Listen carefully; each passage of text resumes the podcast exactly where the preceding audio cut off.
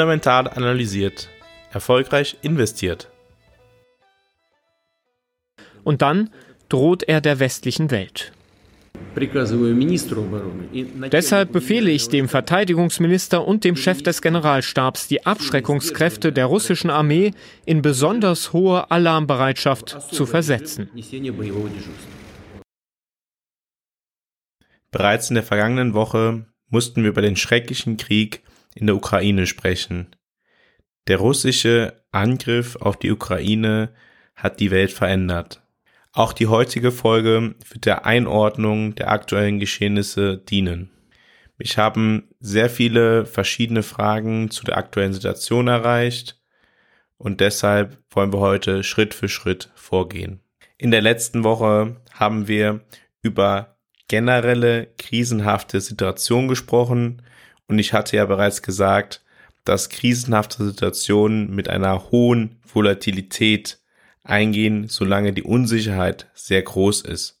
Und man kann wirklich davon ausgehen, dass die Unsicherheit zurzeit sehr, sehr groß ist, wenn mit Atomwaffen gedroht wird, wenn ein Atomkrieg in Rede allein schon steht, führt das natürlich zu einer massiven Unsicherheit, insbesondere am Kapitalmarkt. Darüber hinaus haben wir am letzten Sonntag auch darüber gesprochen, welche Folgen die Sanktionen für die russische Wirtschaft sowie den russischen Finanzmarkt und damit auch für jeden einzelnen russischen Bürger haben werden. Zwei große Probleme hatte ich in der letzten Woche aufgezeigt. Das erste große Problem war die Möglichkeit eines Bankruns im Zuge des Ausschlusses einzelner Banken aus dem SWIFT-System. Daneben hatte ich ja davon gesprochen, dass es dazu kommen könnte, dass die Währung massiv an Wert verlieren wird. Beides ist relativ schnell eingetreten. Bereits am Sonntagnachmittag war zu beobachten, dass viele Bürger in Russland angefangen haben, die Banken aufzusuchen, die Geldautomaten aufzusuchen, um ihr Geld abzuheben. Als am Montag wieder die Währung, also der russische Rubel gehandelt wurde, hatte er bereits massiv an Wert verloren. In der kompletten letzten Woche hat die russische Börse nicht einmal geöffnet und es geht sogar noch weiter. Für die nächsten drei Werktage, für Montag bis Mittwoch, hat die Zentralbank bereits angekündigt, dass die russische Börse ebenso geschlossen bleibt. Zuvor hatte bereits die russische Regierung das Verbot für Ausländer erteilt, Wertpapiere in Russland zu verkaufen. Die Börsenschließung in Russland wie auch das Verbot eines Verkaufs von Wertpapieren führen natürlich zu maximaler Rechtsunsicherheit und zeigen ganz klar auf, dass das Risiko ein absoluter Totalverlust des eingesetzten Kapitals ist. Und das ist vielleicht auch ein Weckruf an alle, die am Kapitalmarkt investieren. Insbesondere bei Aktienanlagen gibt es immer das Risiko, eines Totalverlustes durch die Insolvenz eines Unternehmens. Im Zweifelsfall werden festverzinsliche Wertpapiere zuerst bedient und das Eigenkapital erst ganz am Schluss der Insolvenz. Einige haben mir geschrieben und mich gefragt, ob es nicht jetzt eine hervorragende Chance wäre, am russischen Kapitalmarkt zu investieren, teilweise noch am Sonntag direkt nach dem Podcast. Aus meiner Sicht ist das maximale Spekulation mit dem maximalen Risiko des Totalverlustes. Und das habe ich auch jedem mitgeteilt, der mir geschrieben hat. Es gibt bereits einige Menschen, die Parallelen ziehen zu der Börsenschließung im Jahr 1917, also vor über 100 Jahren. Damals wurde die Börse in Russland auch geschlossen und sie öffnete für über 70 Jahre nicht mehr. Seitdem die Börse in Russland wieder offen ist, gab es noch nie einen Zeitraum, in dem die Börse so lange geschlossen gewesen ist. Russische Aktien werden allerdings nicht nur in Russland gehandelt, beispielsweise auch in London. Dort, wo sie gehandelt werden, haben die gehandelten Unternehmen Verluste von bis zu 98 Prozent erlitten. Dann habe ich die Frage bekommen, wie man in der aktuellen Situation sein Portfolio aufstellen sollte. Ich bin der festen Überzeugung, dass wenn man sein Portfolio mit einer vernünftigen strategischen Portfolioaufstellung aufgestellt hat, es global diversifiziert hat und natürlich über die verschiedenen Anlageklassen hinaus diversifiziert hat. Dann kann man vielen schlimmen Situationen in der Weltwirtschaft deutlich entspannter entgegensehen, als wenn man aktionistisch dabei ist, sein Portfolio aufzustellen. Dies geht insbesondere dann, wenn die eigene Risikopräferenz, die eigene Risikotragbarkeit vollkommen implementiert wurde in das Portfolio und man selber auch ein gutes Verständnis der verschiedenen Volatilitäten der Anlageklassen, die im eigenen Portfolio sind, hat. Wenn diese Grundlage gelegt ist, dann ist es möglich, im Rahmen der taktischen Portfolioaufstellung auf veränderte Situationen kurzfristiger Natur einzugehen. Allerdings darf in einer Situation wie jetzt die Frage gestellt werden, ob wir es wirklich mit einer kurzfristigen Veränderung zu tun haben oder ob es nicht viel mehr um eine Zeitenwende geht. Die eigenen kurzfristigen und langfristigen Erwartungen an den Kapitalmarkt fließen jeweils in die strategische wie auch in die taktische Portfolioaufstellung ein. Allerdings darf in dieser jetzigen Situation durchaus hinterfragt werden, ob wir es mit kurzfristigen oder langfristigen Veränderungen zu tun haben. Und falls es langfristige Veränderungen der eigenen Kapitalmarkterwartungen sind, dann bedürfte es schon einer Veränderung der strategischen Portfolioaufstellung. Aus meiner Sicht muss man tatsächlich davon ausgehen, dass mindestens in zwei Punkten es zu langfristigen Veränderungen kommen wird. Erstens, die wirtschaftlichen Sanktionen gegenüber Russland sind massiv und es ist überhaupt noch nicht ausgemacht, dass nicht noch weitere Sanktionen dazukommen werden. Annahmen an das Wirtschaftswachstum Russlands dürften über Jahre zu korrigieren sein.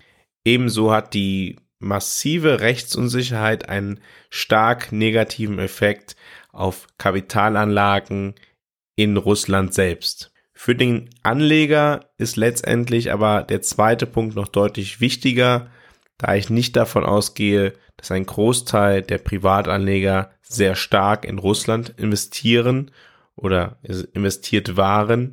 Die aktuelle Krise bestärkt einen schon länger bestehenden Trend, nämlich den Trend dahin, energiepolitisch autark zu werden. Wir haben das gesehen, dass die USA es sehr stark geschafft haben, die Ölimporte zu reduzieren und sehr viel selber zu fördern. Wir haben es gesehen, dass die Chinesen sehr stark daran arbeiten, eigene Energiequellen aufzubauen, um nicht mehr abhängig von Importen zu sein. Und auch die Europäische Union für den Zukunft sich die Frage stellen, wie sie eine Energieunabhängigkeit von Russland schaffen wird. Das verändert einerseits die Handelsströme und andererseits macht es Energie auch insgesamt teurer, da für die Energieautarkie man auch bereit ist, einen höheren Preis zu zahlen.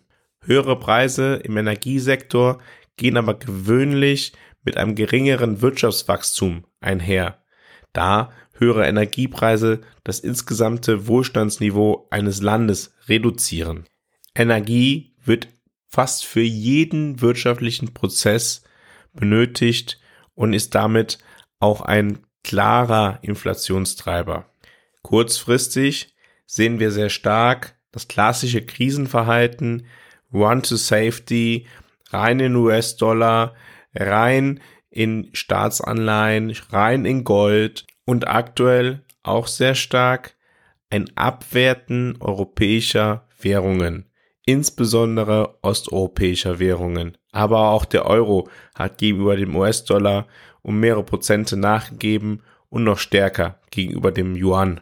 Ebenso haben europäische Firmen in den europäischen Aktienindizes deutlich stärker verloren als beispielsweise US-amerikanische Firmen, die gegebenenfalls von der Krise oder einem, einer Ausweitung des Krieges weniger betroffen sind als europäische Unternehmen. Der deutsche Aktienindex ist in der vergangenen Woche um über 10% gefallen und parallel hat der Euro um über 2,5% verloren. Das macht andererseits aber europäische deutsche Aktien für einen US-Anleger wiederum relativ günstig. Diese verhältnismäßig günstigen Preise spiegeln auf der anderen Seite das höhere Risiko für die Anlage in europäische Aktien dar. Neben dem Goldpreis, der in Euro ein Allzeithoch erreicht hat, haben im Zuge der Krise auch verschiedene andere Rohstoffe Höchstpreise erreicht. Der Ölpreis ist bis auf 117 US-Dollar pro Barrel gestiegen. Ebenso hat sich der Gaspreis vervielfacht. Rohstoffe insgesamt sind in einem Rohstoffindex gemessen mehr als 12 Prozent gestiegen. Der Weizenpreis alleine um über 60 Prozent. Russland und die Ukraine zusammengenommen produzieren 13,5 Prozent der weltweiten Weizenmenge. Davon profitieren natürlich Länder, die besonders viele Rohstoffe produzieren. Und damit kommt man dann auch auf die Region Lateinamerika, deren Unternehmen, deren börsengelistete Unternehmen sehr stark im Rohstoffgeschäft unterwegs sind und vergleicht man den Stand der Aktienindizes in Lateinamerika mal gemessen am MSCI Emerging Markets Lateinamerika Index stellt man fest, dass seit Jahresbeginn die Aktienwerte in Lateinamerika um über 17 Prozent gestiegen sind. Auf welche Regionen, auf welche Anlageklassen man genau jetzt aus taktischer Erwägung in Abweichung von der strategischen Portfolioaufstellung setzt, hängt natürlich sehr stark von den eigenen Ansichten auf die Entwicklung der verschiedenen Wirtschaften, aber auch der geopolitischen Ereignisse ab. Die aktuelle Situation zeigt aber noch einmal auf, wie wichtig eine globale Diversifikation ist. Ich habe diese Woche eine Statistik gelesen, die mich echt zum Zweifeln gebracht hat. 95 Prozent des Geldes, das Russen in Aktien investieren, ist in Russland investiert. Diese Anleger haben nun ein massives Problem.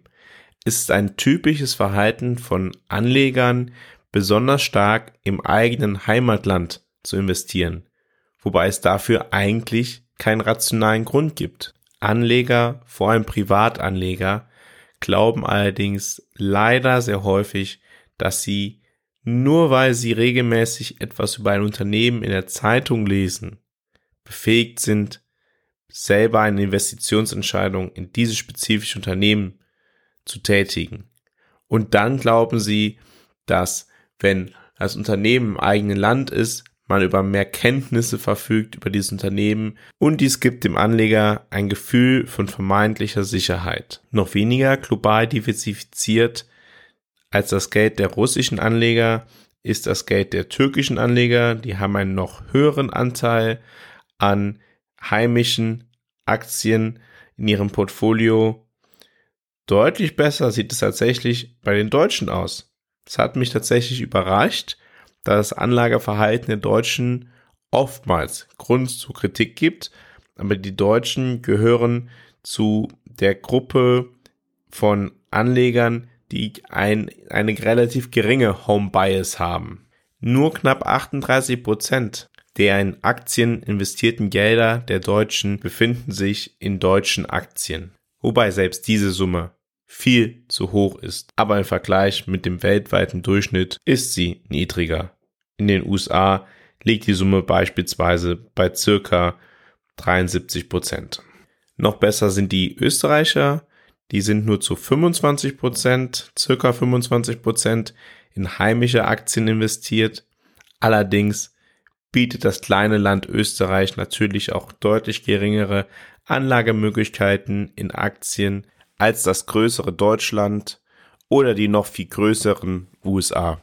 Die wichtigsten Takeaways aus meiner Sicht für euch sind erstens, habt einen vernünftigen Prozess zur Portfolioaufstellung. Stellt eure Portfolioaufstellung strategisch auf. habt ein Verständnis davon, was ihr dabei tut. Dann ist es wichtig, zweitens, das Portfolio global zu diversifizieren. Diversifikation bringt eine höhere Rendite pro Risikoeinheit. Sie senkt das Risiko, welches ihr eingeht.